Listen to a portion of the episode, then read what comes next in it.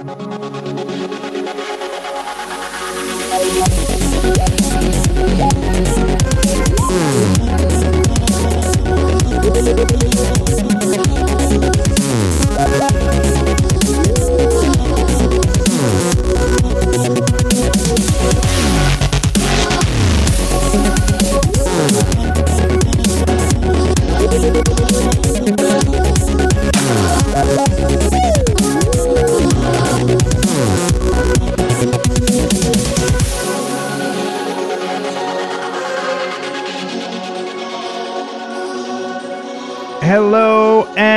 Welcome to Open Mind UFO Radio. I am your host, Alejandro Rojas, and I am here with my good friend, Martin Oldfellow Willis. Old fella? Yeah. Is that like old yella? Yeah. Yeah. Kind of. Hey, how you doing? Uh, not too bad. So, and I said that just because you were you were the one who was saying, "Oh, you'll find that out when you get my age." You said something like that, as if you're some kind of old timer. Oh yes. Just trying to guide you properly. Yes. Well, thank you. Thanks for looking out for me, old feller. You betcha. You betcha. So let's get right into it. So- um, uh, first of all, do you have any grievances to air in uh, to represent those who are frustrated that I haven't had a show in a few weeks? Uh no, actually, uh, you know how busy I've been. So uh, it was actually just uh, maybe everyone else has been too busy too. You know, it's a busy time of year. It has, although I just got one email. He's like, I just became a Patreon patron of yours, and now you don't even have any shows. like, yeah, good Oh. point. Sorry about that. But Yeah. it happens, you know, this time of year, right before the UFO Congress, I get so busy that this happens, and I'm I'm kind of hit or miss when it comes to shows. And uh, so my guest, I, I ought to talk about that today, is Karen Brard of the International UFO Congress. And essentially, we're talking about some of our adventures of the last couple of weeks so people can know what I'm up to, but also uh, to share, you know, about the Congress and what's going on because we're, we're only a few weeks away. And uh, so we're just extremely busy getting everything ready. There's so much to get ready. It takes so long. So that's that's where I've been. So I apologize that I've been away, but uh, hopefully these next few weeks I'll be able to put some shows together. I got some exciting speakers coming up. But this show is a lot of fun with Karen and I. First of all, you get to hear about our adventures in the last couple of weeks, which I think you're going to find are pretty interesting. Some of them harrowing, uh, and then also you'll get to hear about um, uh, the speakers because we have some really cool speakers and and uh, you know not everybody's like you and I Martin where we know so much about all these people in the field because we've interviewed them uh, so they don't know some of these names so we get to bring them up to speed and tell them what's so great about all these people. Yes, um, and I'm sure you've noticed this too. There's a lot of new people listening to the shows. oh right. And- good point. You know, a heck of a lot. Uh, a big change in, in in my show. I'm sure it's the same in yours. Mm-hmm. So, and also about putting together an event. People don't realize uh, if you've never put together an event before, you have no. It, it's just hard to believe the amount of work that can go into that. Uh, it's just so much, and you have to. You, you that show is just run so smoothly. You you just put so much, uh, you know, good energy into that, and uh, so uh, well thank I can't you wait. we have Coming good right volunteers. Of course you're one of them who's who's behind the scene uh, helping us out with that and you will be again this year. But uh, yeah and uh, it's so much work. It can put the strain on a relationship if you're doing it with uh, your significant other. And let's see if anybody can identify any strain in our voices. When we're talking yeah, Yeah, during our okay. interview with karen we just got in this big fight we threw stuff i'm, I'm gonna leave that part in on the show Oh, no i'm good. just kidding wow, yeah. just joking. But uh, it, it- let's. I guess we can go ahead and get into the news because there's a lot of news this week. Yeah, tremendous amount. I can't believe it. So I'll start Okay. um, on space.com, a great website. Uh, this is about Bernie Sanders. And uh, he was recently, um, you know, interviewed by Joe Rogan, and this is about UFOs, of course. So the title of this is Bernie Sanders pledges to release any information about aliens if he's elected in 2020. And uh, so it basically says that presidential candidate uh, Bernie Sanders, uh, you know, from Vermont, uh, says he's prepared to disclose any government information about unidentified, unidentified flying objects, but only if he wins, and mainly because his wife Jane asked him to. And he says, "Well, I'll tell you." How does he talk? Well, I'll tell you. My wife would demand it. I'll let you know. Sanders told a you know Not podcast. bad. Was that okay? That was I know he- okay. yeah. There's a little bit of Nixon in there. It sounded like, but it was there was a lot of burning. All right, all right. Well, Joe Rogan, um, you know, I, I really think that he, um, you know, he may be wanting to appease, um, you know, Joe Rogan's audience, and you know, I'm sure he won a lot of people over with that. But according to him, you know, I mean, uh, Rogan asked him if Jane was UFO not, and Sanders he denied it. Um, however, she has been pressing, according to Sanders, she's been pressing the candidate about uh, what information he might have right now as senator. Yeah, it's So funny. So, all. Yeah, go ahead. oh, just these couple little comments, it becomes such a big deal, or at least Oh, that's generated a lot of stories. Well, it's just the same as when uh, George Stephanopoulos uh, asked the president. It was just like a sentence or two, but yeah, uh, it really did.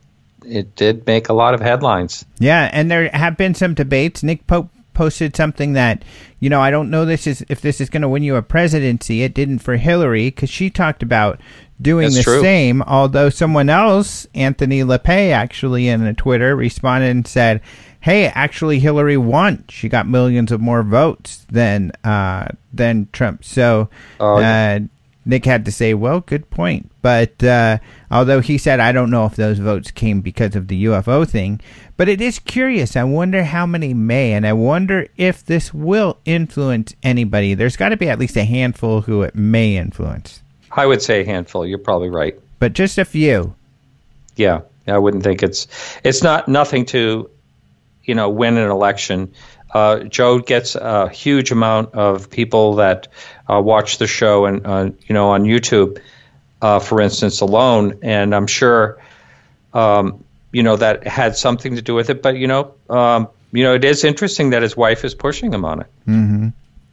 So, So- Joe Rogan is the reason this Area 51 thing has become huge. So surprisingly, you know, Joe Rogan's been a UFO skeptic over the years, but he had on the show Jeremy Corbell, who brought with him Bob Lazar to talk about his recent Bob Lazar film. And interestingly enough, Rogan feels that uh, I guess he was convinced by the Bob Lazar film that there's something to all of this.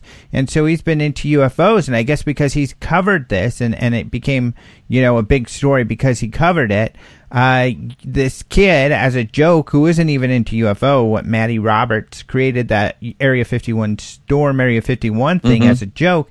And now that's become this huge thing. So Rogan, man, it, it's surprising how, uh, you know, how influential this guy is. Amazing. I had no idea the two were connected. Yeah, yeah, that's what inspired him. And uh, so, in fact, Jeremy's going to have some news coming up very soon here that he's going to be sharing about Area 51 and this whole Storm Area 51 thing because, uh, you know, it was his film and his appearance on Rogan that uh, inspired all of this. But uh, it's definitely getting a lot of news. So, I had a story where I interviewed at Comic Con uh, Luis Elizondo about Right. Storm Area 51. And you can see that on Den of Geek and also in the headlines there. And Lou said essentially, don't do it.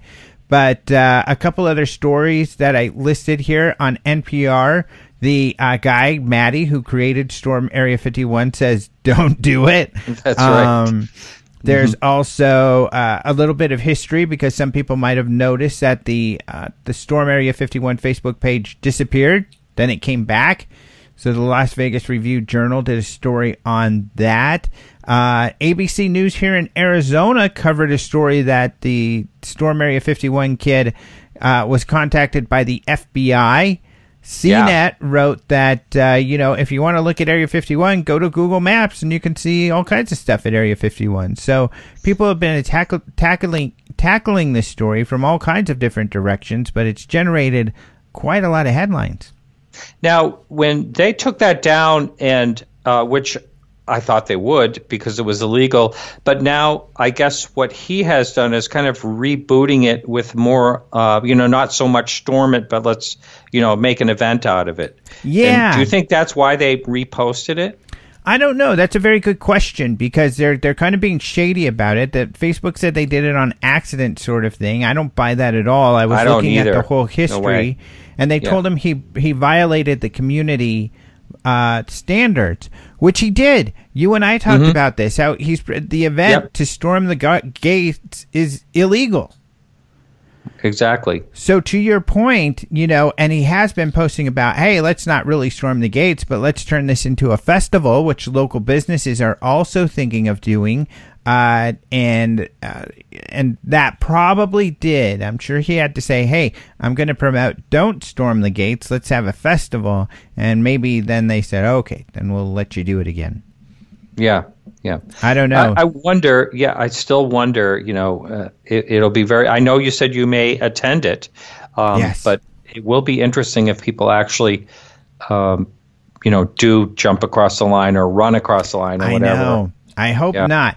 But here's the thing Rachel, Nevada, the town, posted uh, something on their website, which is something that everybody has to think of. There are no facilities. I mean, there's a there's a Little A'Le'Inn, which is a bar with like seven rooms. Oh, yeah. That's Cafe, it. Whatever. So mm-hmm. they have actually designated some land there for camping, and so has uh, another uh, facility, the Alien Research Center, which is out there nearby. Uh, however, you know, there there's no gas station anywhere near. There's no water there in the desert. There's no stores you can buy stuff from. There is nothing out there. If you don't bring a lot of provisions, you could die in the desert before you even get to the gate. So, Did you, um, wow. Did you ever hear, like during the gold rush in California, that the people that sold shovels and sold food made more money than the people that uh, you were looking for gold. Yeah, I did hear so. that. That's so funny. And you know, people come out here to search for the Dutch, uh, super Dutch, like treasure. There's supposed to be the Dutchman's treasure out here at the Superstitions Mountains. And, you know, hmm. they figure, oh, we'll go out in the summer because, you know, they're from the Midwest or something. They think the weather's going to be better if we go in the summer. And they die because it's wow. 110 degrees. It's a desert, people they get hot and they die every summer. We have people die looking for this thing uh, from from out of state. Wow. So they don't figure. Crazy. Actually, you should probably come in February if you're going to do it. That's when the weather is like mm. your summer here in mm-hmm. the Phoenix area. But uh, it's the same sort of thing. If you're not prepared, uh, you know, you could be in a lot of trouble. So hopefully people will be prepared, especially, you know, there's just this one two lane highway and then these dirt roads. If all of this gets crowded, people could be stuck. It could be a total, you know, safety nightmare. So I know the locals are considering that. Uh, I think others are as well. So, uh, yeah, that's another consideration if you're thinking about going out there. In fact, uh, I'm still considering going out there uh, but I am, you know, keeping this in mind and coordinating with some friends um, and colleagues on that that front. So uh, just you got to be really prepared, and then also be prepared for you know some of these side roads getting all you know backed up, and then you're stuck. So wow. uh, you got to be really careful. I think.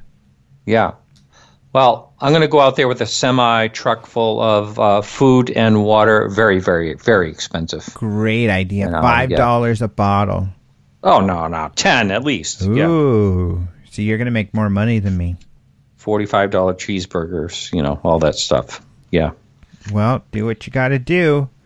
Otherwise, no. there has been a little bit of uh, to the stars and Tom DeLonge news. Um, he a couple of us have written stories including i wrote a story for the roswell daily record about a co- congressman who's looking for ufo answers and i think this is pretty mm-hmm. exciting so he wrote a letter um, this uh, to the secretary of the navy and this is a guy who is in the house Mark, Walker. Walker. Yep, from North Carolina, who's on the House Committee on Homeland Security and is a ranking member of the Subcommittee of Intelligence and Counter uh, Counterterrorism.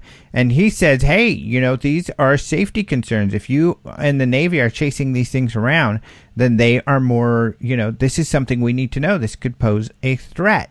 So it's interesting. He knew that. He was very. Uh, seemed to very much know about the Navy's plan, but he goes on. He also talks about AATIP, the Pentagon program, Advanced Aerospace Threat Identification Program, and he talks about how, you know, if that AATIP existed and the Navy was seeing these things and invest and AATIP was looking into them, but then you close down AATIP, according to the New York Times, that means you're not looking into this, and that's his concern. Why aren't you looking into this? Are you looking into this? What have you found if you are looking into this? Um, he also quotes, and I think this is from a Tyler Rogoway story. He talks about how uh, you've talked, how it's been said that you know the Navy has said that the Chinese are already working on these technologies. I think suggesting that the Chinese could be uh, you know what these are, but still saying if the Chinese have something next generation technology way beyond ours, that's something that we should know. So we seem to be familiar with a lot of the news out there, and I linked to some of these stories in, in the drive and, and elsewhere that have covered all of this. Um, so he seemed to be very well aware of all of this stuff, which I think is exciting because if they answer his questions, he pretty much directly asks, you know, do you have an AATIP like program that that's rolling? And and we know that despite the DoD saying that they closed AATIP, that Lou Elizondo says no, they didn't close it. I worked on that program until I retired in October 2017, and when I retired. Uh, somebody took over for me. He told me it was a high level official that took over running the program for him and that the program exists, although he told me it's under a different name now. You know, we uh, people in the UFO field have been saying, you know, basically echoing what this guy is saying, and for you know, uh, decades. Yeah. You know, you know, uh, since uh, you know Project Blue Book closed. Uh, right. They, you know, that's um, you know, but it's really good that it's actually someone in Congress this time it's, instead of you know you or I or someone in the you know UFO field. Exactly. That's what's exciting is that now, even though we've all been saying this for so long, now they're finally paying attention. And why? Mm-hmm.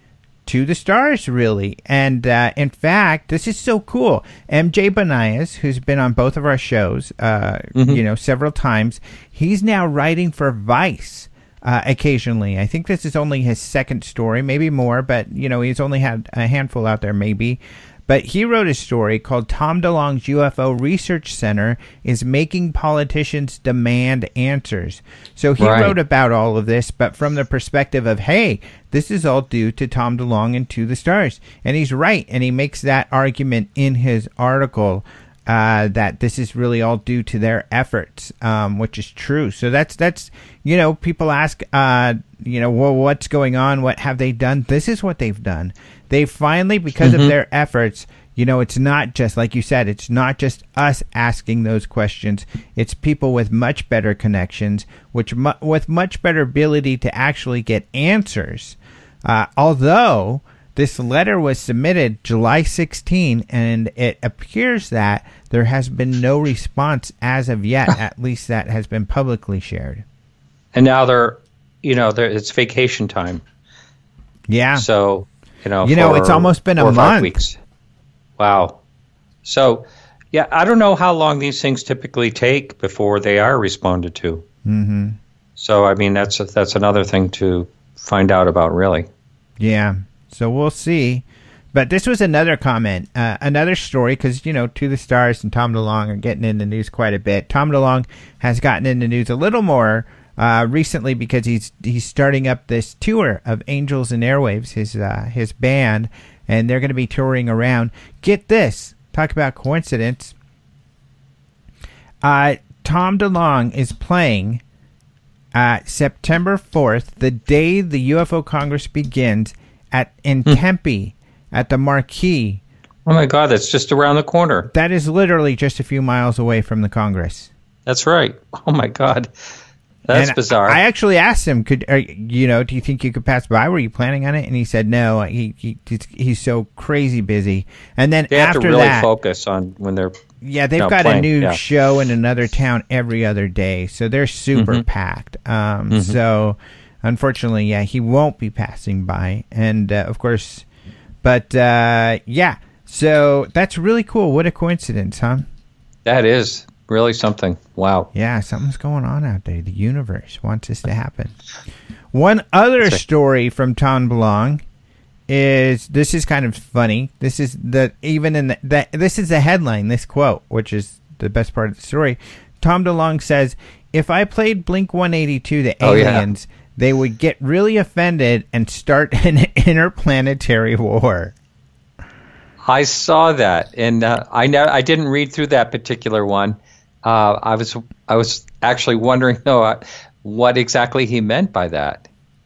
Oh, I think he's kidding that, you know, people make fun of Blink 182 quite a bit because they're kid songs, you know, they're, they're skater, punk rock kid fun songs about, you know, girls and, and, uh, being a goofball. And I think that's what he means, Oh, I get it. Uh huh. you know, because people always tease him all the goofy stuff they did in the videos and everything. And we're supposed to take this guy seriously now, but come on. I get it. Who get didn't do Yeah. goofy stuff when they were kids? Yeah, yeah, for sure. boring people, I guess. I'll tell you what, I did some goofy frickin' stuff, that's for sure. And I'm sure you did too. No, no, no, no. Yes. Very boring. did. Yeah. Mm-hmm. What was the goofiest thing you did? Oh God, I can't. I can't. I Can you think of any goofy thing? You can think of one.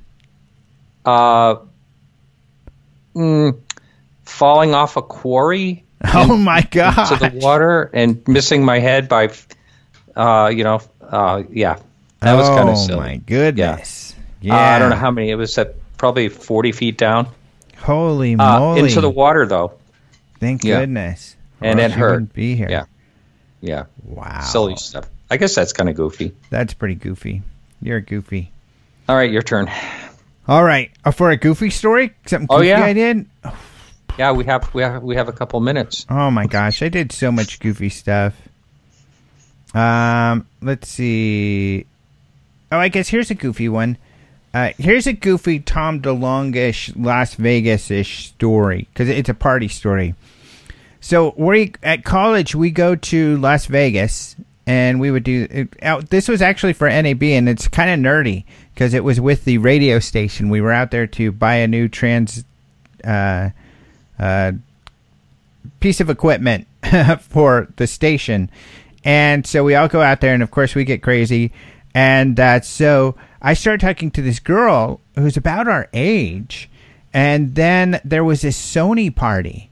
And I was in a suit for some reason. I guess we dressed up for talking, meeting with some of these people to buy equipment. And uh, luckily, our professor wasn't there. And I grabbed her and just because she had this black dress on, and I walked through into the Sony party, and they had a, a famous comedian there. I mean, it was like this really swanky party, and uh, and then we left, and it was pretty funny. Uh, th- it got even worse. So then we left, and I'm too drunk to even enjoy all of this. So then we leave, and then there's some guy who's like telling the girl to come over here, come over here, and I'm like, what's going on? And so she's like, sorry, I gotta go, and she leaves, and there's this guy, and my buddies are like, dude, that was an escort. She was like, and I think they're right that that was like her boss was like, quit wasting time with that Oh, college no. kid. You know, he doesn't have Yeah. any money, and they were right. You know, so uh, you know, you gotta. But she was having fun because we were being real goofy. So I was, I was Yeah. heartbroken. Wow. I got Yeah. sad. I was like, And you, but I thought it was- her. You thought it was true a- love. That was kind of Wow. a fun, crazy story. Yeah. Yeah. Luckily, I didn't get in trouble. That's right. Wow. Well, there we go. The last part was not UFO news, but that was our in honor of Goofy Tom DeLonge and Blink 182, fun, crazy kid goofiness stuff. Uh, little moment. That's right. And we're just about plumb out of time. We are out of time, so thanks so much for joining us, Martin. You're very welcome, as always. All right. Well, after this break, we'll be back with Karen Brard, and we'll be talking about the 2019 International UFO Congress. So stay tuned. Those of you listening on a radio show will hear uh, some commercials. The rest of you will hear a short musical interlude, and we'll be right back. You're listening to Open Mind UFO Radio.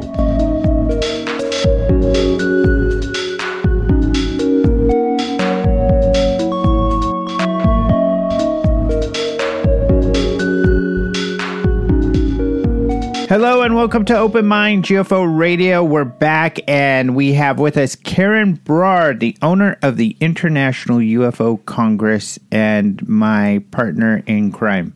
Hi, everyone. Good to be here. and hi, honey. Hi.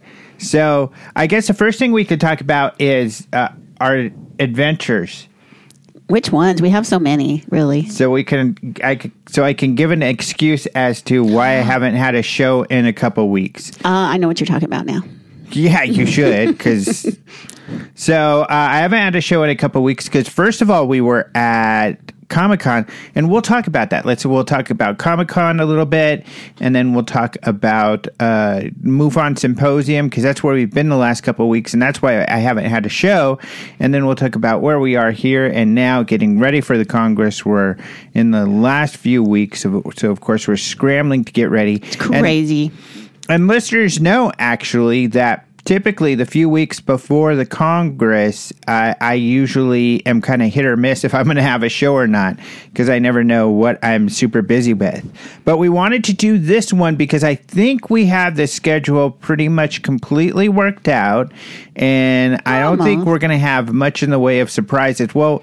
I mean, we do. Uh, we don't. We have one thing that we're waiting to get confirmed on, but we're going to tell you about it anyway. I think, and then and hope it comes through. I think it is though, and uh, otherwise everything's good. So, yes. I mean, to start off. Well, you know what? Just to start off, yeah. if you haven't been to Comic Con, you need to go to Comic Con at least once. Why? Well, at least once. It's amazing. Say. I mean, even if you can't get a ticket, just go down to San Diego because Comic Con isn't just going into the convention center. It's all over town. There's installations and activations here and there that you just can uh, wait in line and get into, and it's just so much fun. And you see all these people in costumes, and it's just the energy is incredible. I just had a really good time. Mm-hmm. Well, you know, and you don't need a, a, pass. Like last year, well, both of these years we had passes. So this year I didn't have a press pass because they only give uh, Den of Geek uh, a certain amount. But uh, well, to be honest, you know, uh, we kind of share passes, uh, which means only one person at a time. But also, at the first night at the party, uh, there was someone who had to leave early, and so one of the publicists uh, gave me that badge, so I got to. They're going to be looking one. for Alejandro Rojas next year. You better not say that. Well, we don't know. they won't know. That's true. You'll be Jon Snow. Yeah, they won't know who I am. So anyway, uh, so I was able to get in, uh, or, or you know, I need a press pass anyway because I have to go to different press events and stuff. And and you all probably have seen all my stories on those different events. Uh, essentially, this time I was covering uh, the. Um, which was one of my favorite. I think that's what I posted the most pictures of was uh, the the Orville and then the other one was, of course, Project Blue Book, which was a lot of fun. So, oh yeah, so he um, went up to at the end. They have a question and answer for the Blue Book panel. So he got there to do, answer a question. It was so cool because he got up there and said, "Hey, I'm Alejandro Rojas," and two of the guys in the panel were like, "Oh, hey, Alejandro!" They knew him because he had interviewed him. So that was pretty cool with this huge auditorium full of people, and they recognized you. Yeah, because of course David O'Leary, who I've had on the show, was on the panel, and so was Mike Malarkey, who I've interviewed as well. And he heard my David O'Leary interview, so that was really fun. They remembered who I was, and they said, "Hey," and I had my Hynek T-shirt on that I mm-hmm. got from Ryan true. Sprague, so that was a lot of fun. So people could see that. Uh, so yeah, that panel was cool because it pretty much the full cast was there, and it was the first time they gave any sneak peek as to the second season, and it looks like it'll be covering Roswell. But you can go to alejandrotrojas.com or of course go to Den of Geek uh, to be to look at those uh, videos and uh, and articles that I wrote on uh, Project Blue Book. So I guess that's the biggest thing. They're going to be covering something about Area 51. We don't know yet. They're going to be cover- covering um, Roswell and Mimi Hynek is going to have a bigger role because she's going to be helping Hynek investigate UFOs in this season. So, of course, this show is mostly fiction, even though it's based off of the real life person, uh, Dr. J. Allen Hynek. But at the UFO Congress, we will have Paul Hynek, who is Hynek Dr. Hynek's son, and he'll he's a consultant for the Project Blue Book show, but he's also going to be giving us some insight on what it was really like to be a Hynek and to live in the Hynek household. I'll be interviewing him and such a such a geek for the show and for uh, his father Hynek. Uh, you know, I will definitely be asking a lot of questions about the the differences because there's quite a few differences between the real thing and the show just a quick question. In the show, do they have kids in the show yet? Yeah, they have okay. the so, oldest. So that's not Paul. No, oh, okay. that's not Paul. And I wasn't sure, but they had the oldest who, uh, and then they, um, I don't know if they'll. I think Paul maybe will be a baby next season or something like that. But he does remember. Does he remember the Project Blue Book days, or only after? Do you know? You'll have to find out yeah, at the Congress. See, there you go. Now you have to come and you have to find out. Mm-hmm. So that was fun. What else? And then Orville was a lot of fun because we were we got in. They had this cool thing where, and it's this is funny. You can share your. So we the press were the first ones to get into the Orville experience. Which, yeah, it's almost like a museum that they yeah. had set up with costumes, weapons, masks, all sorts of fun things. But, you know, we had to wait because literally they weren't finished. They were painting oh, things, oh, yeah. they were setting stuff up. Really, to be honest, the costumes and the props were awesome. But it was in this big room where they didn't do anything. The room was not special at all. So I think they were just like literally just finishing up. They must have just gotten there a few hours earlier. Yeah, I don't know. It's like they just rented an empty space, and like the the line is on one side of the building. I went around the corner where the back door is, and they're still spray painting backdrops and whatnot, and still setting up inside. So that was kind of funny. Yeah, that was funny. So it, they got they pulled it together. It looked it looked cool. Well, they had dim lights, yeah. and they were essentially just white walls, so not much on the wall. They had uh, the show or some kind of trailer thing they put together projecting on the wall, but they had a lot of props, and those were really cool guns and everything. And uh, it was actually really fun because I was in there at one point and I was filming the. Uh, they had a scale model of the Orville uh, spaceship and I guess for those of you who don't know the Orville, which would be surprising, uh, it's with it's a great show. MacFarlane created it, and he's the guy who is the main character. He's the one who created Family Guy, funny guy, and uh, I guess an attractive person, huh, honey? Yeah, he's very attractive, interesting. Almost, yeah, he's got an interesting face, but he's attractive. Well, his first mate and ex-wife is very attractive too, and she was there, the actress. But anyway uh, I was filming the spaceship, and like the, this guy came up and he said, "Here's a really cool shot. You should do it this way. Like go below and then come up." And he's like, "That's the shot I like to do for the show." And I was like, "Are you the director of photography?" He's like, "No, I'm in head of uh, special effects." So that was really cool. I got to, and that was a good pointer, and I've used it since, you know, in taking pictures and, and little videos of spaceships. So that was a lot of fun. And then later on, at a, a different time, we got to come back and we got the heads up that the cast was going to come in. And we were like well, we were second in line to interview Seth MacFarlane because he did a couple of interviews. Unfortunately, Sci-Fi Wire came in and they bumped they us. Stole his spot, so we didn't even get to talk to him. I didn't know who I was going to talk to. I had questions ready for every one of the actors. Yeah, he worked so hard on that because we got to write about them and then uh, well i might, i love the show so i wanted to ask questions from everybody. So we didn't get to talk to anybody but we were there kind of in the press pit so we yeah. got pictures very close and you were real close to yeah, him yeah i mean if i would have reached out i could have touched him but mm-hmm. i probably would have gotten it's good that you didn't. Yeah. They had some scary looking aliens there that's that true they did. might have taken you out. Oh yeah so that was comic-con. they had the what are the ones that they had a lot of and the ones that marry each other. Yeah, same sex males. Can't remember. Uh, they had a bunch of those though. but anyway, uh, with the uh, the other cool thing about Comic Con was the Den of Geek party for Comic Con, where uh, and the the surprise guests that we didn't tell anybody were Luis Elizondo and Sean Cahill. Now that's exciting for you all because on the show Unidentified, of course, uh, Elizondo is the main character or the main uh, investigator, and of course he's the guy that all the buzz is about because he used to work for the Pentagon investigating UFOs.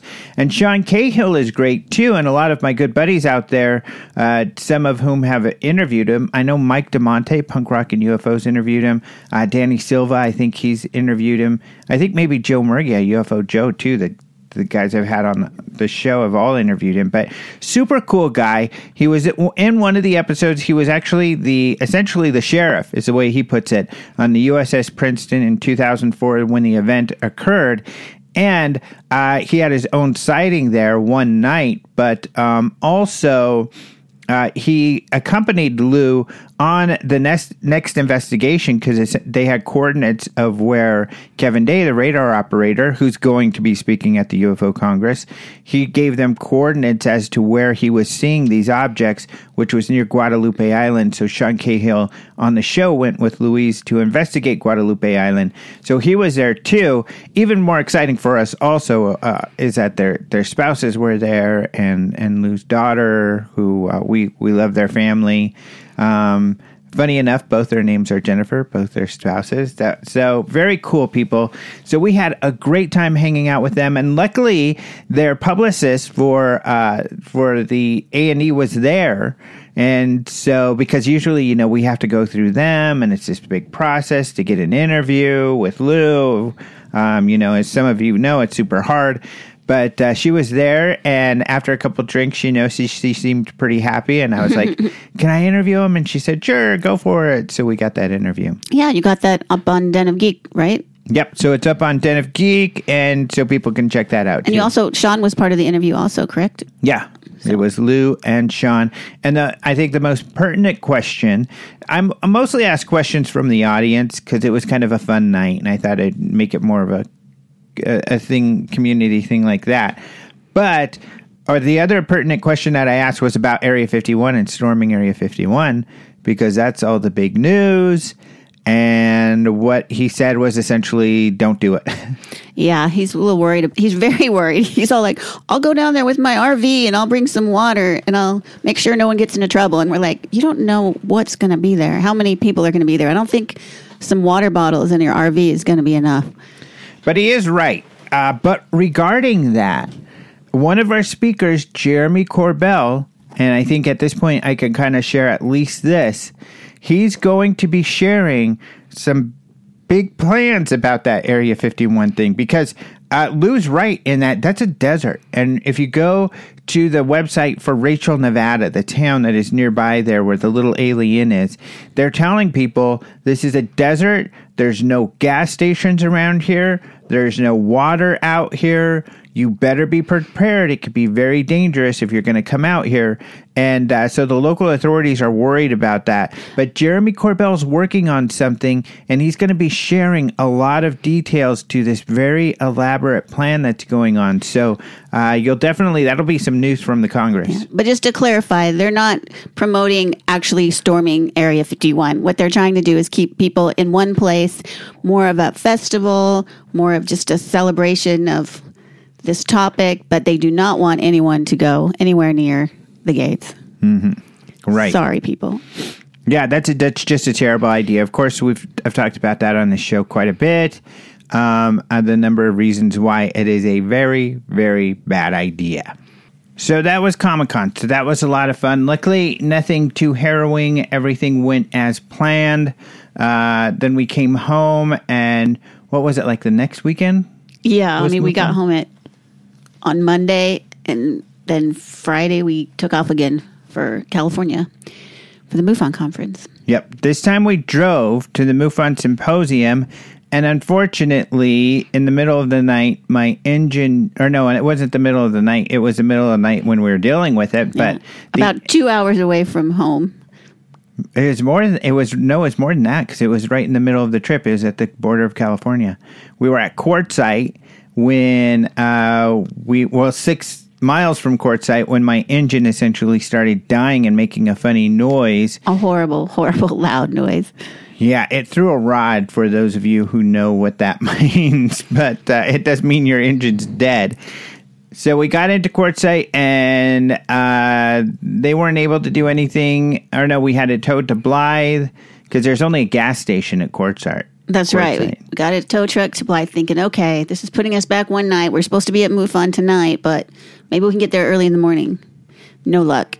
The next No. morning, no one there to fix it. So we had to call another tow truck to. Well, essentially, what it was is that they were like, uh, you know, first of all, it sounds like it's the engine, and we were hoping it was something small. Uh, and essentially, it's you can't get anything like that done around these parts, so we had to get it towed all the way to Palm Springs, where we were. And luckily, on the way, we were able to find uh, a good uh, mechanic. Oh who- yeah, let's do a shout out to Gonzalez Auto Repair in Palm Springs. Yeah. He's awesome. So if you ever are in Palm Springs, or even if you don't, and you need a new engine, he's the guy. Yeah, Gonzalez was awesome because their prices were better than the dealership. Surprise, Oh, yeah. surprise!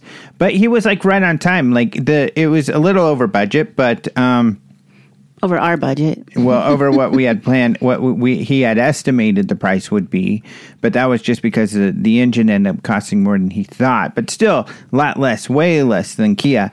And but time wise, he he was right on the dot. Like he said, I'll get that done. We we essentially rented a car From went Palm to Springs. MUFON. We were going to spend time in California, so we needed it done uh, the next week, and uh, he had it done well before then. Yep.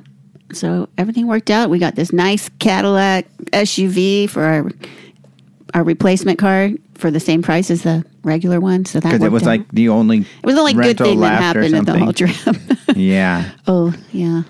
So that was a bummer. So we got to move on really late on Saturday, and Sunday uh, is always a slow day. So we just kind of got there in time for things to wrap up. Uh, I guess the good thing about that, though, was I saw Jimmy Church, and um, you know I'm usually too busy to listen to other shows and everything, but I always get some feedback. Oh, Jimmy says this and Jimmy says that. So he was a little worried. He was like, "Hey, even though I I criticized to the stars, which I guess he has some some problems there.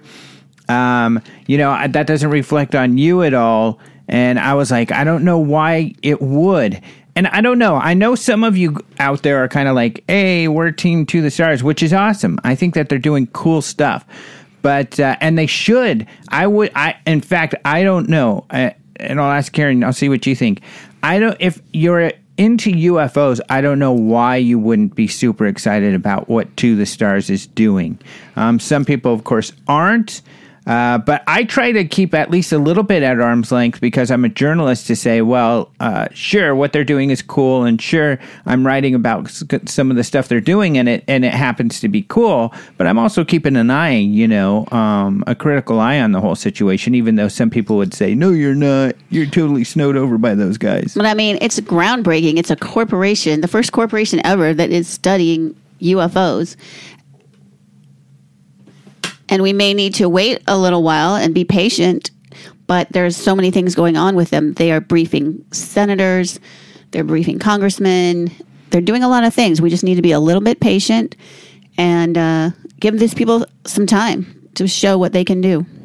Well, and what's crazy is, you know, and, and Jimmy even said this because Jimmy was like, uh, first of all, he came over and he's like, hey, you know, and, and I gave him a hug as usual, and he's like, you know, no hard feelings. I'm like, no way, dude. I'm like, you know, everybody has their own perspective, just like I've said about John Greenewald, who's been extremely critical of me. Uh, and I guess he's been on Jimmy's show, and they've been on there kind of together, like, yeah, man, those guys are lame, but whatever. Uh, and uh, but I don't take any of that personally because they're criticizing or have different views. I don't ha- have a problem with that whatsoever. I respect that everybody has a, a point of view, and I think what's great is when we can debate and and be civil and still be cool with each other. So Yeah. he was like, "Yeah, you got to be on the show." So he had me on the show, of course, uh, last week, and uh, I thought he was going to give me a real hard time, but he didn't. And I think the issue is mostly education. People just don't know all of the facts and the details. And luckily, I've been immersed in those. And so I was able to share that. Yeah, I mean, it's kind of interesting how emotional people do get about this subject, and people outside of the subject don't really understand it. Like, why is there so much fighting, and why is there so much emotion going on? And I think people need to take a step back and, you know, just it's not. I mean, we just need to take a step back and give thing, things time to come to fruition and give them a chance. I mean, their intent was beca- because they're a public corporation that whatever they find they want to share that is their whole intent of this thing so it's not hidden in government files whatever they find they are going to share with Well, I don't people. even feel it's a it's a wait and give them a chance. We don't have to wait. Uh, They've already done a lot, and I think that's what uh, you know Jimmy had expressed. Well, what what has been done, and I think that that's a what has been done. We're hearing every day about senators coming out and saying UFOs are a serious thing. Uh, I was briefed on them, and I think we need to pay more attention. This is happening right now. Right, the and president is saying he's briefed. Right, and it's because of TTSA, and a lot of people don't understand like why is all this stuff like why are is the Navy now reporting UFOs? Why this? Why the other things? It didn't just. It's not a coincidence. TTSA was behind a lot of these things. They're the ones who were briefing, and Lou Elizondo was briefing these people. Right. And as we saw on Unidentified, which was great, they included this. They showed how, you know, they were organizing these briefings, how they got Jason uh, Graves, I believe his last name, one of the, the Navy pilots, to uh, brief some senators and others, uh, undisclosed, undisclosed others in Washington. So, yeah, this is the, a direct result of To the Stars. That's extremely exciting. That is something that many uh, people in the UFO field have been trying to do for many, many years. And To the Stars is making that happen. That's a big deal. And just on another note, meeting Lou Elizondo for lunch could have saved our lives the other day. Oh, yeah. So we were in. Uh, Encinitas. in uh, San Diego, in Encinitas, which is where To the Stars uh, offices are, and where our friend Lori lives. So we were at the beach near her house. And we left at about 12, 12.30. The, uh, the tide was coming in. And because the tide comes in all the way up to the, the cliffs, you know, you have to get really up to the cliffs. Yeah, you have to have your chair right against the wall. So that's what we were doing. And even, you know, you have your chair and the, the water's coming up to your feet. Um, so yeah, that's what it was like. And then three hours later, after we left, and you probably have heard on the news that a cliff collapsed and killed three people. And that's the exact spot that we were at just three hours earlier. Yeah, it was, I mean, a few feet from us, but I mean, a few feet, like, uh, very, very close. So in the pictures, you can see the, the lifeguard tower, and we had put our stuff on that tower, and we're just to the right of that tower, and just we were between that. the collapse and the, the lifeguard tower. no, Yeah, we the were. collapse was on the other side of us from the lifeguard tower. Yes, it was. Uh, no, it wasn't. I don't know why you're debating that, but okay. Um, yeah, so the collapse was was on the other side, but anyways, it was very very close. It, was wasn't. within feet from us. Yes, it was. We were pretty lucky that day, and then our luck actually held, and we went to the Del Mar racetrack later, later that day, and we actually won some money.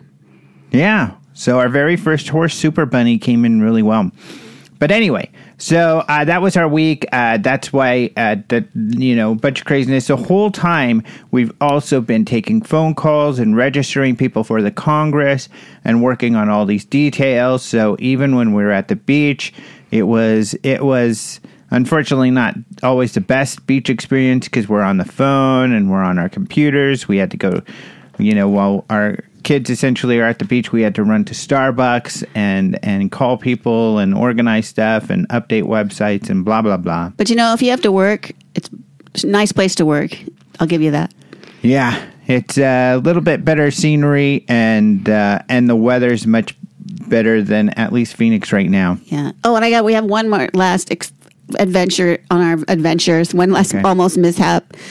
We were going back to Palm Springs through Temecula, and I'm at the top of the mountain, and my low fuel goes off, and I had no fuel what's left whatsoever. Did not know if we were going to make it back, but luckily we coasted for like 20 miles. Didn't have to use my gas pedal at all, and we barely made it. I don't know that we barely made it. I think we had. We were on gas. empty, empty, Well, empty, empty. yeah. It was crazy.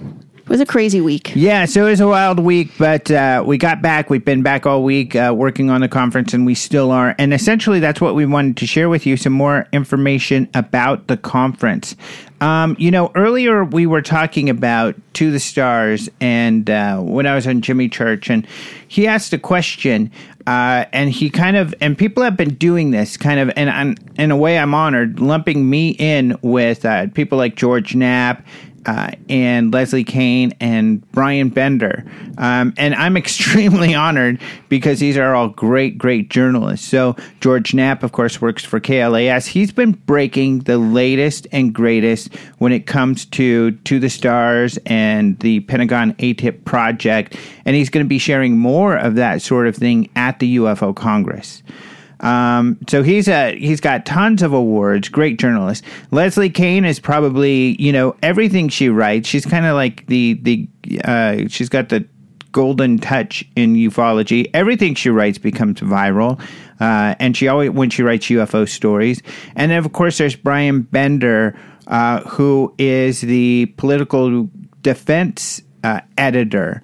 And, uh, you know, there's kind of this sense that we are all kind of backing um, to the stars. And, and it's kind of a funny comment because I don't know that that is the case with any of us at all, but especially Bryan Bender. So I had him on the show, of course, recently, and we talked about all of this.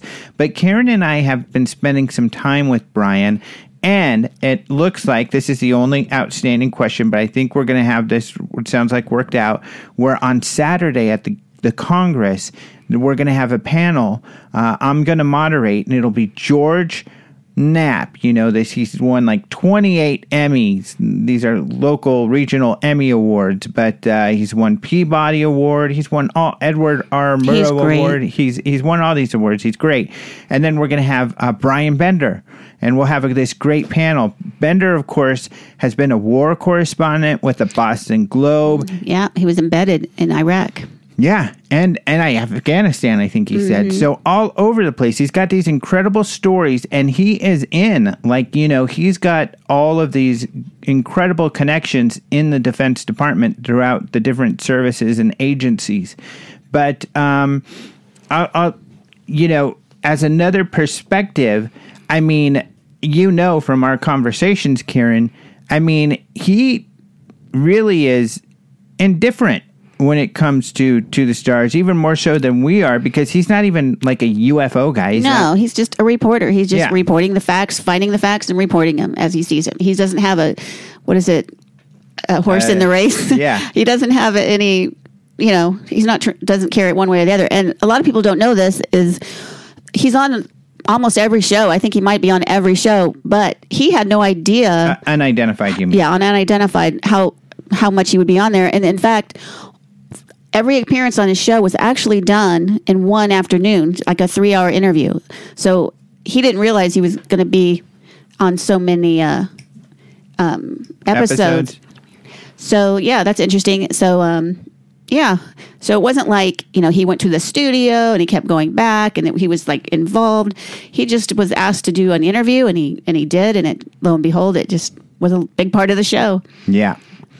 So uh, this is going to be a lot of fun because we'll be able to see just how different. So, for instance, uh, Bryan Bender Bender has amazing connections when it comes to the government and defense.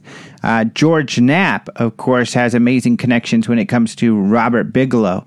So I think this is what's going to be interesting: is how differently uh, they both approach this story to cover it, and uh, and I don't know that they have even discussed this very much, if at all, between each other at all. No, I don't think so. Yeah, so this will be this is gonna. I am so freaking excited for this. This is gonna be a lot of fun. Yeah, and you have to come to the conference to find this stuff out. You're not going to be able to hear it anywhere else. So who we have Kevin Day first on Saturday, Right. And then we have uh, Jeremy, uh, Kevin Day, of course, being the uh, radar guy who you know I've interviewed and we talked about earlier on the USS uh, Princeton, who guided essentially the uh, F-18 fighter jets to intercept these UFOs in 2004 that had become such a big deal. You know, Commander Fravor uh, intercepted that large 40 foot tic tac like object. So Kevin Day will be there. And then we'll have Jeremy Corbell sharing uh, information about his Bob Lazar and Area 51 and Skinwalker movies, but also sharing Area 51, uh, you know, upcoming event information details that uh, will be very important, I think, for everybody who's who's contemplating going out there. And uh, then after lunch, then there'll be lunch, and then there'll be George Knapp. He'll be giving his own presentation on updates about AATIP and probably some information we haven't heard before. And then after that, that panel with uh, Bryan Bender and George Knapp. So that's going to be incredible. And, f- fin- finishing up the day with David Hatcher. Mm-hmm. David Hatcher Childress. Of he's on Ancient Aliens, of course. He- he's a great guy. He's known as the Indiana Jones of the ancient alien field. So he's great. So that's our Saturday. Um, th- and speaking of tidbits from uh, AATIP, uh, I hear that Chase, our good friend Chase Kloetzke, also might have a little bit of information for us that no one knows about. oh, what? On AATIP? Yeah. Oh, really? Yes, I got an email. So if you want to find out what that's all about, you'll have to come. And I, I just love having um, the conference because I get to see all my good friends. Um, there's some great people. Like Chase is our uh, one of our friends. Marc D'Antonio. Well, when is Chase speaking? She is our opening act. She'll be Wednesday morning, bright and early. Chase Kloetzke's going to talk about uh, the game changers in the UFO field. So you've got to come to that. She's got tons of energy. She's fun and very interesting. So really recommend coming to that. Yeah, and what's interesting, what's cool about her, she's recently gotten a lobbying. She's like an official lobbyist in Washington D.C. And uh, Danny Silva of the Silva Record just posted an interview with her that he did. That was really good. So it's a it's a text interview, but you can go to the Silva Record to check that out. But we've got to take a break right now, so we're going to take a quick break. If you're listening on a radio station, then you will uh, hear some commercials. So be sure to patronize. Some of these great people are helping keep uh, these stations on the air. Otherwise, if you're listening to the podcast, you'll hear a short musical interlude, and then we'll be right back with Karen Brard talking more about the UFO Congress. See you soon.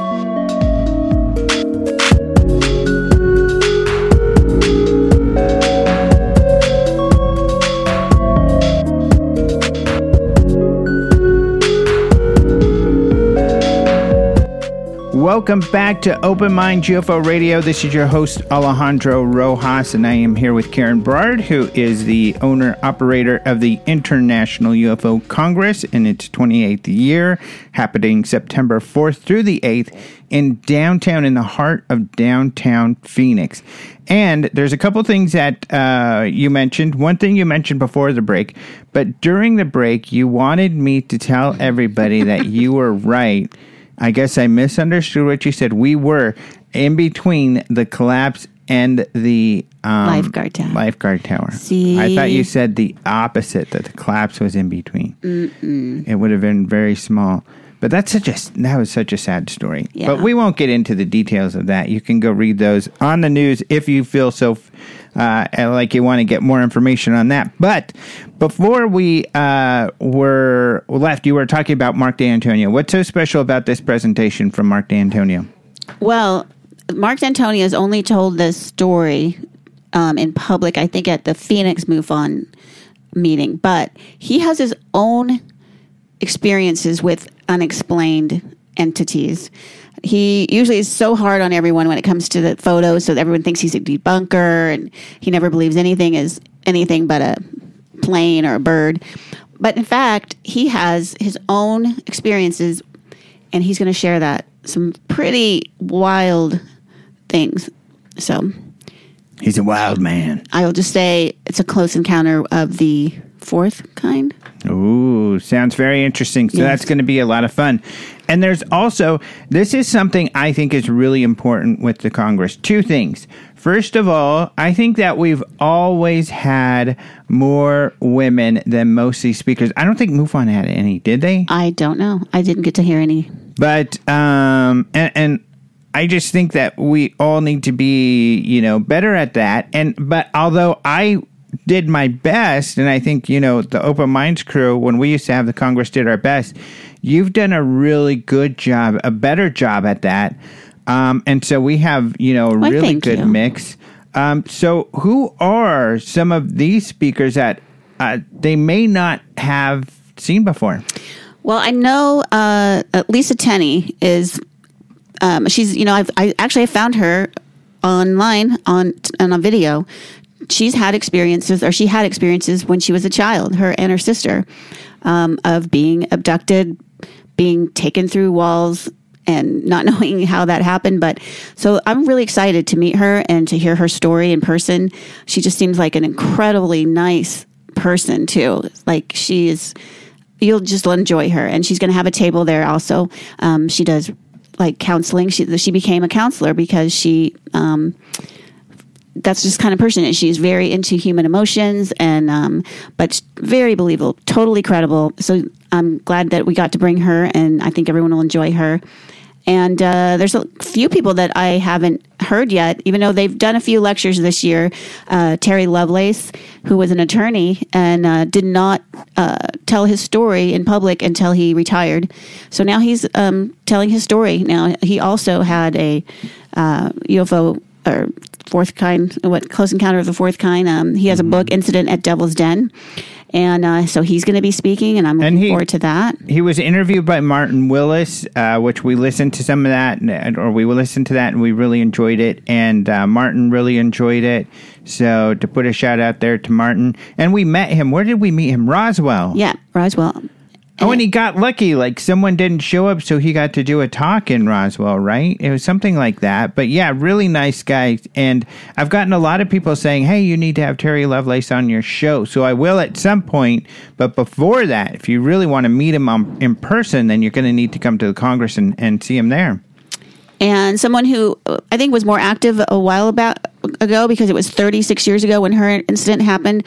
But uh, Debbie Jordan Kauble, um, she was the subject of the book Intruders, and that was a um, Bud Hopkins book, correct? Mm-hmm. Um, so I'm really looking forward to hearing about that. I mean, I Well, they I- even turned it into like a movie. yeah, it was a movie, um, and uh, I'm I, I I really have a fascination with abductions, especially since I got to know uh, Travis really well, and I'm Travis Walton. Travis Walton, and I really believe his story.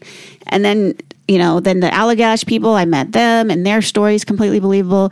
And there's just some stories that you cannot, especially these group abductions, um, where there's more than one witness. Um, there's just so many similarities and so much information that I just can't deny that these are happening to these people. So that's a, a personal fascination of mine. Um, Dr. Michael Masters, he has a book out, a new book um, about maybe aliens are us from the future. He's a professor, and um, I'm blanking out on the where he, he he's a uh, professor, but he's an active professor.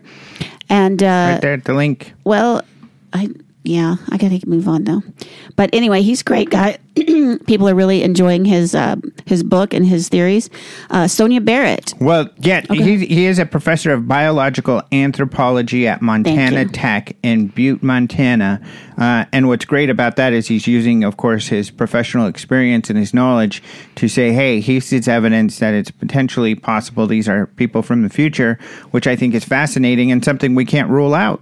and he lays it out like how this can be true you know using um, anthropology and science uh, and how you know species change over time. So that is another person that i am looking forward to hearing and a new person on the scene this year um, and of course kevin day hasn't been uh, out in public until this year talking about his experience on the is it the princeton or the nimitz He was on the Princeton, Okay. but part of the Nimitz Carrier Strike Group. So he's going to talk about his experience, which people don't realize was a pretty big deal to him because this kind of changed his, what do you want to call it, uh, your worldview, sort of. Um, it really kind of threw him for a loop. That what are these things, and and it scared him quite quite. A, to be frank, it it was a life changing experience for him. So he's going to share that information. I want to do one. Okay. I I've said this before, and I guess I've said this on the show before. Now that I think about it, it's not as original because I said it before. But what, I want to hear what you have to say about her. Uh, Tui Snyder, I am very excited for her talk. She is an author and a speaker and a photographer, and she's not a UFO person, really. Right. That's what's exciting about her. And she's going to be doing a talk because she's got really interested on this Texas airship mystery of 1897. So you may be saying, airships? What the heck? Big deal. Well, it's because this was essentially UFO sightings and they called them airships in 1897 in Texas. So she's done a lot of research, gotten a lot of news clippings from those events to share all of that with us. It's a fascinating event. Um, Noe Torres recommended her uh, mm-hmm. to us. So I'm really really excited to see her talk. Yeah, I am too. And and by the way, she's adorable too. Her pictures, she's just the cutest thing. But um, you know, she's gonna she's an author who does travel books and does a lot of research in, behind her books. So yeah, gonna be very you know well laid out. I'm sure. She just got back from this like month long or two month long cruise, traveling the world. Exciting yeah, stuff. she sounds like she has a fun life. Mm-hmm. But Debbie Jordan Kauble, I'm really excited about too. I think that a lot of people who are used to, who know Bud Hopkins' work, um, probably will be excited to meet her. Yeah, I, I know I am. So I'm glad she got to come. Um, well, and Chuck Zukowski, your good friend Chuck Zukowski, I got to meet him Chucky Z last year and got to be friends with him. He's a fun, fun guy, and he got a new television ser- series this last year. So he's going to be coming and talking about their investigations and about his investigations in general. He's been in this field for a very long time, isn't that correct? Oh yeah, he's been doing this for decades. Uh, he's a lot of fun, and uh, he's one of those guys too that you really got to hang out with. Um, he's kind of funny. He's like us. We're not big drinkers, but uh, not that that's bad because there are some drinkers and partiers, of course, and uh, you'll have to find out who those people are. You've probably heard some of the rumors, but uh, but he's just fun and funny. He's just a goofy guy. His website's UFO Nut because he is a total nut. He's just really, but he's also very serious and uh, you know he's got a, a, bit of a law enforcement background, and uh, he applies that to his investigations, as you've probably seen if you've seen Alien Highway on the Travel Channel. So that I think season has just wrapped up, and uh, from what I hear, they've done very very well. Oh, they've been great. included in a lot of like top ten lists for TV awesome. shows, new TV shows. So I think that shows them really well. Yeah, on the show you might think he's just a serious guy, but in reality he's just really silly, actually.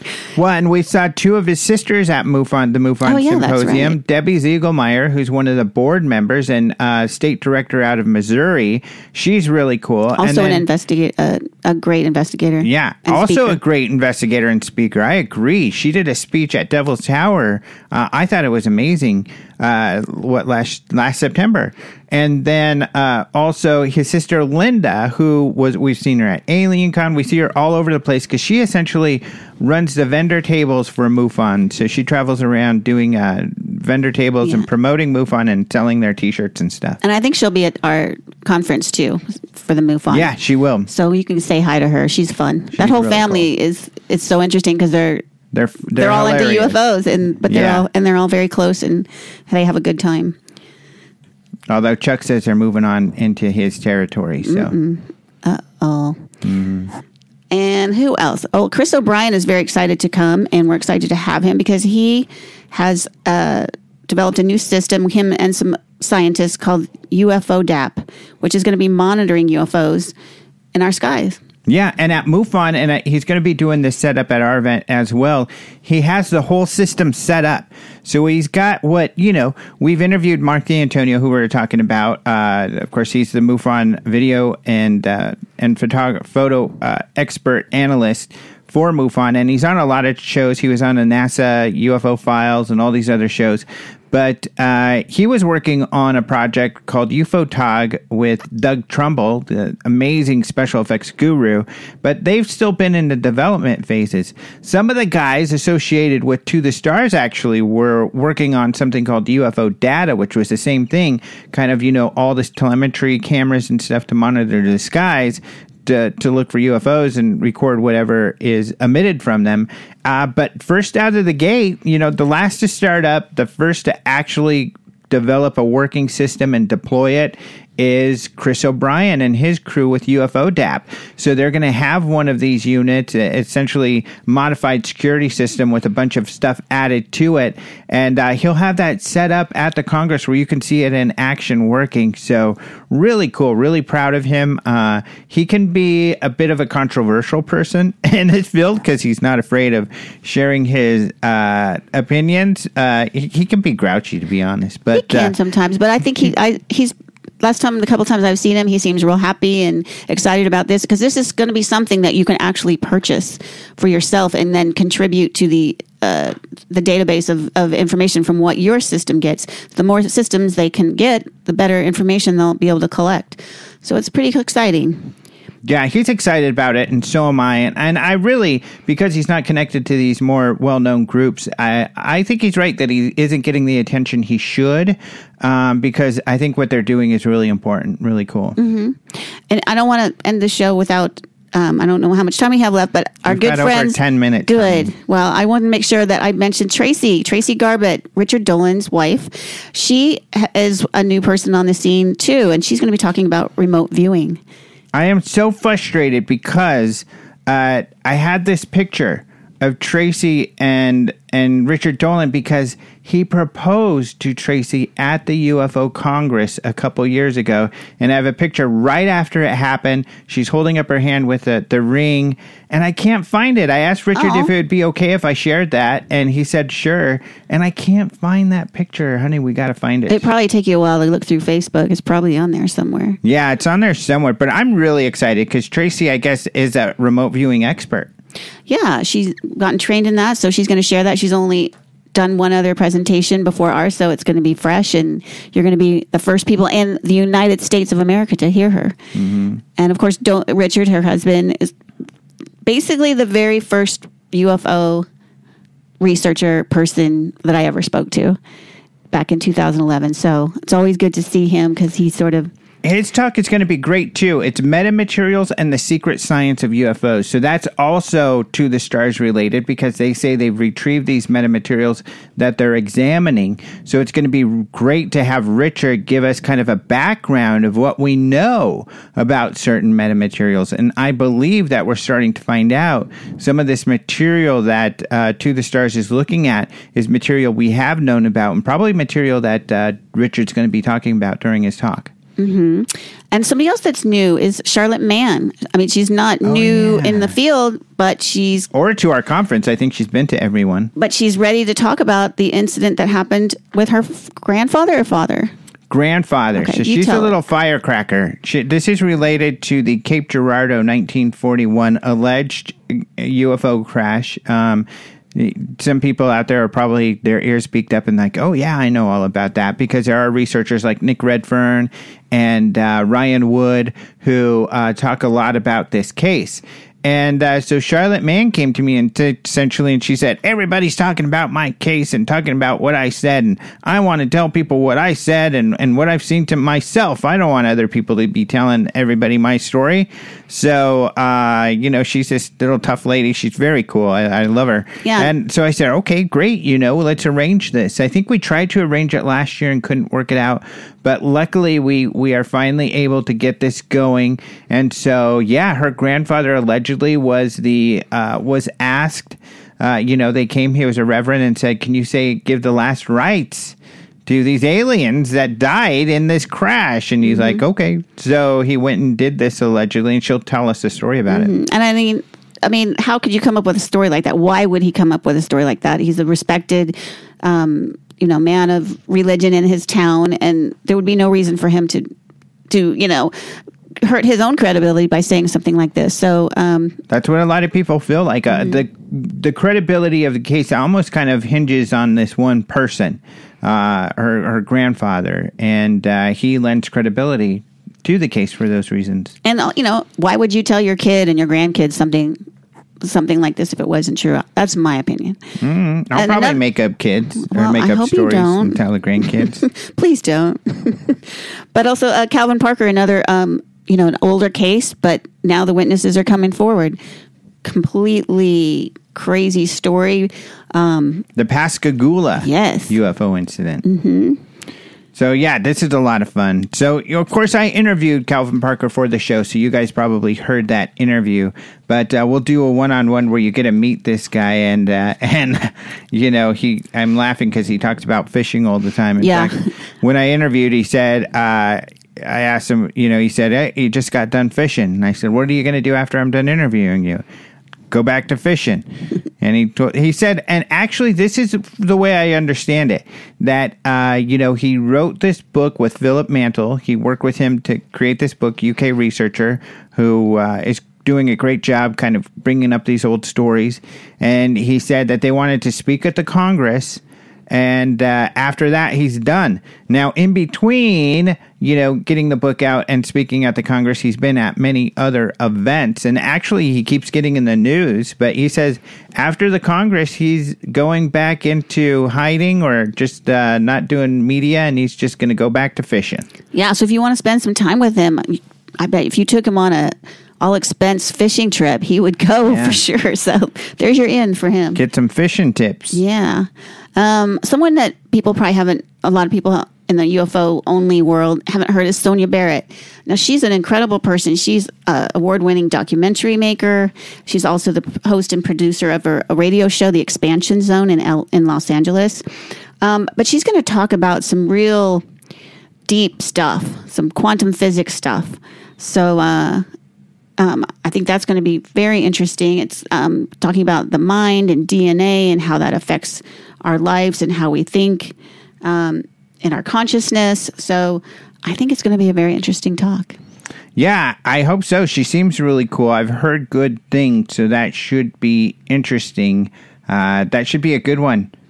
Because I mean, who knows what's what's going on in our world and uh, are there different dimensions why do we think the way we do why do we do the things we do what's life what's death some really deep questions that she's going to explore You know, and I do. I, I'm kind of like uh, priding myself right now on these photos because I look really hard to get some really good pictures of these guys. And and looking over this, they all look really good.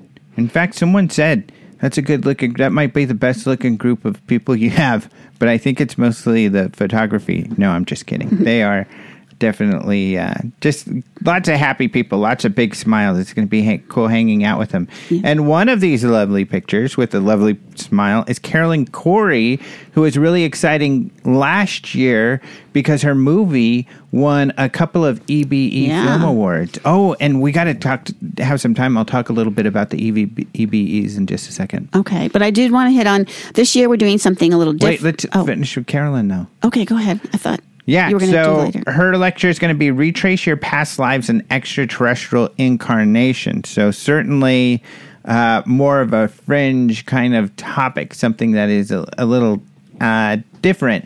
But uh, you know, it ought to be interesting. She uh, people love her films, and uh, she is a great speaker. And uh, in fact, she's you know come to like alien con and some other things and and she's gotten very popular. So the feedback uh, on her films and everything she's doing it has been really good and she's become like a friend of ours because we see her all over the place.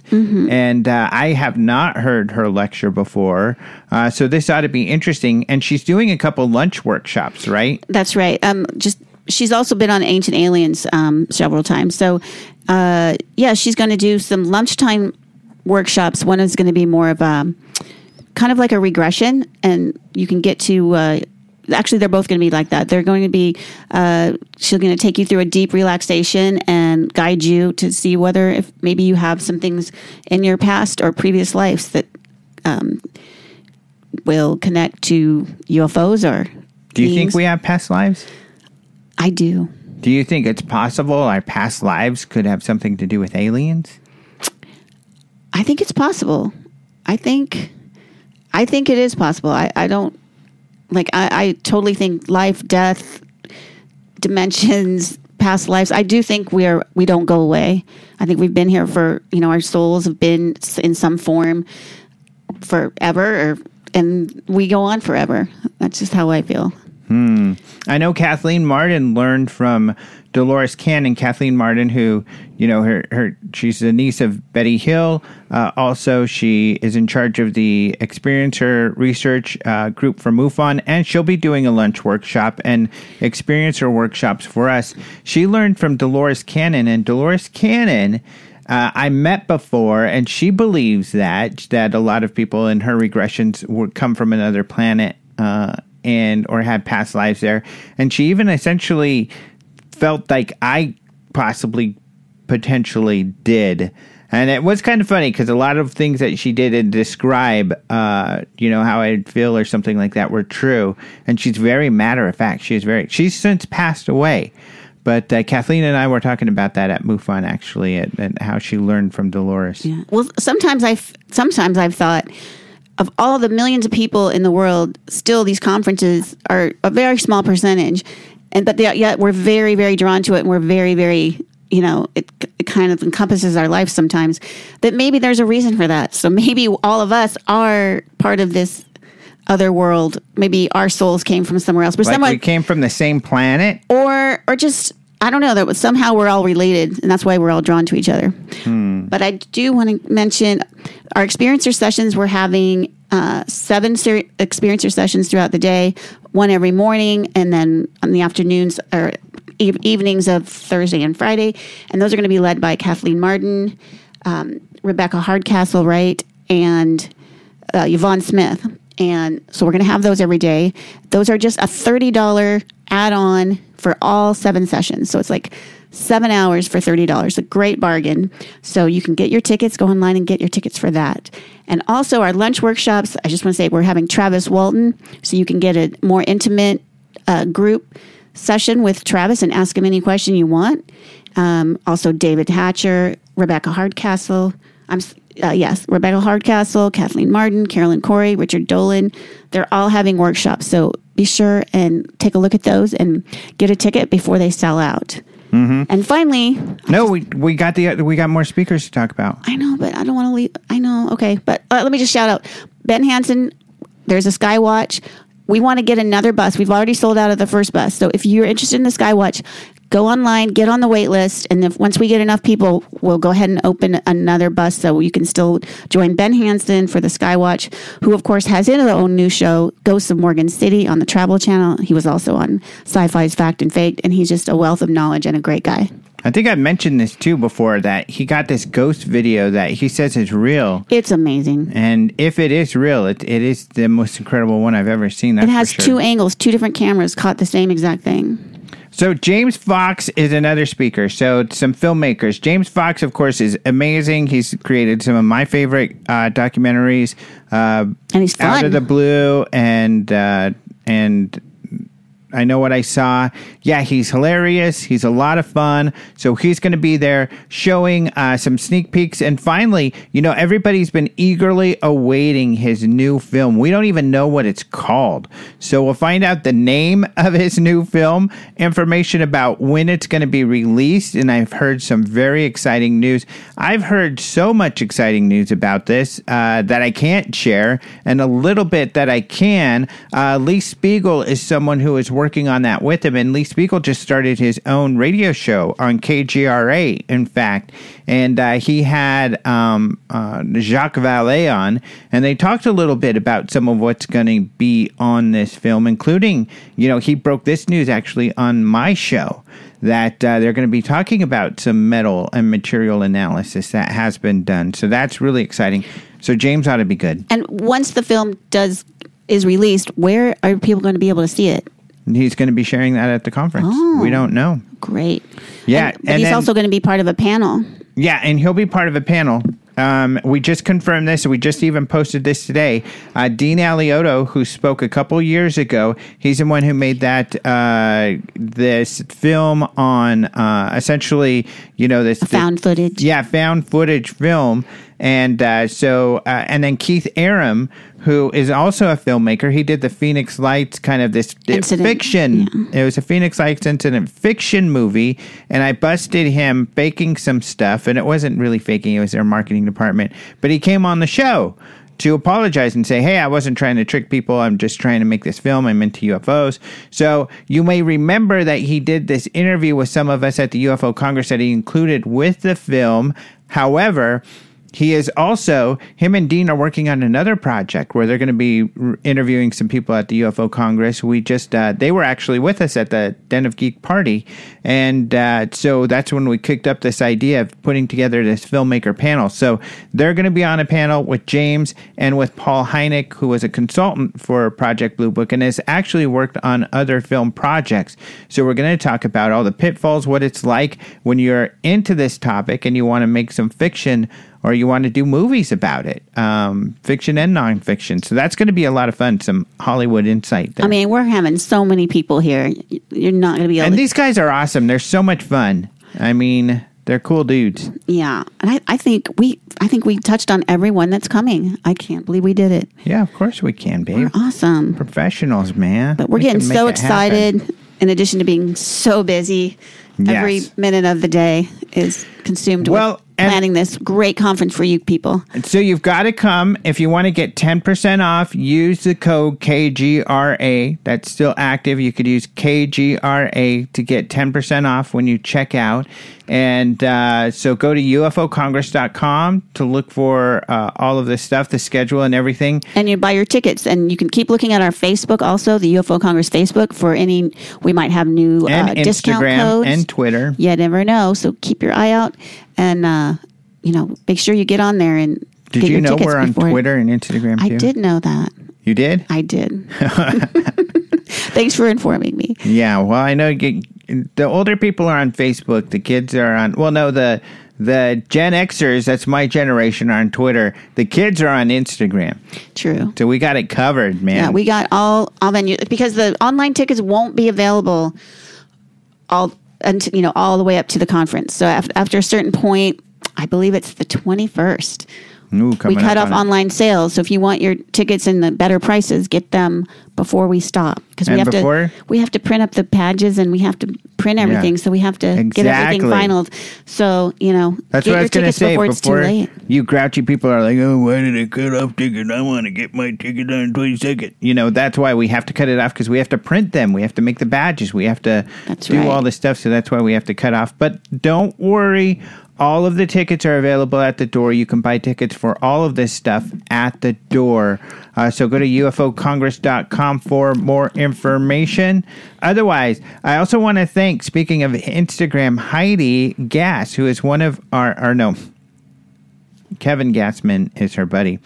Uh, but Heidi uh, Gad, who is uh, one of our volunteers, so you'll see her running around. She's been there the last couple of the years, but she's also made some of those cool Instagram videos and pictures that we've posted lately. Um, but Oh. otherwise, what? Do we have a few more minutes? No. We don't. Well, we're also going to have music, live music oh, out Oh, on yeah. our patio, our overlook area, and there's going to be a bar there nearby. You can get drinks. You can go outside, listen to music. a pool and a jacuzzi. There's a bar by the be pool. so fun. There's a bar over by the the live music that we're gonna have every night out on this really cool patio that overlooks the city. And keep keep looking at the website because we might even have another event coming on Fridays, on Friday night. So So we'll see. I think that it's kind of late for that, but uh, we'll see what happens. UFOCongress.com. So thank you to Heidi. Uh, otherwise, thank you to Martin Willis with Podcast UFO for joining us for the news at the top of the show. And uh, I want to thank uh, Caleb Hanks for the opening and close music. Of course, check out openminds.tv for all of those headlines that we talked about. And I had mentioned Alejandro T. Rojas, which is uh, .com, which is my blog, and you can find me on Patreon there. Thank you so much to my Patreon people. Oh, by the way, remember this. I'm going to have featured products. When I put up like a featured t-shirt, let me know if you like it. And if you like it and you want it, then you can get it. You can win it. I can't like call it like I guess a door prize because uh, they don't allow that. But essentially, when I put up these featured T-shirts or featured this or featured that, I got lots of stuff I've collected over the last couple weeks, and I want to give it away to my Patreons. But you got to be a Patreon patron for that because I want to thank all of them. But you can do that for as little as a buck a month. So come on, you can't complain about that. That's a great deal. That's amazing deal. So look out for some cool giveaways there. Otherwise, uh, thank you to Systematics for the bumper music, and of course. Thank you all for listening. I think I should be able to have another show next week, so tune in. Until then, adios, muchachos.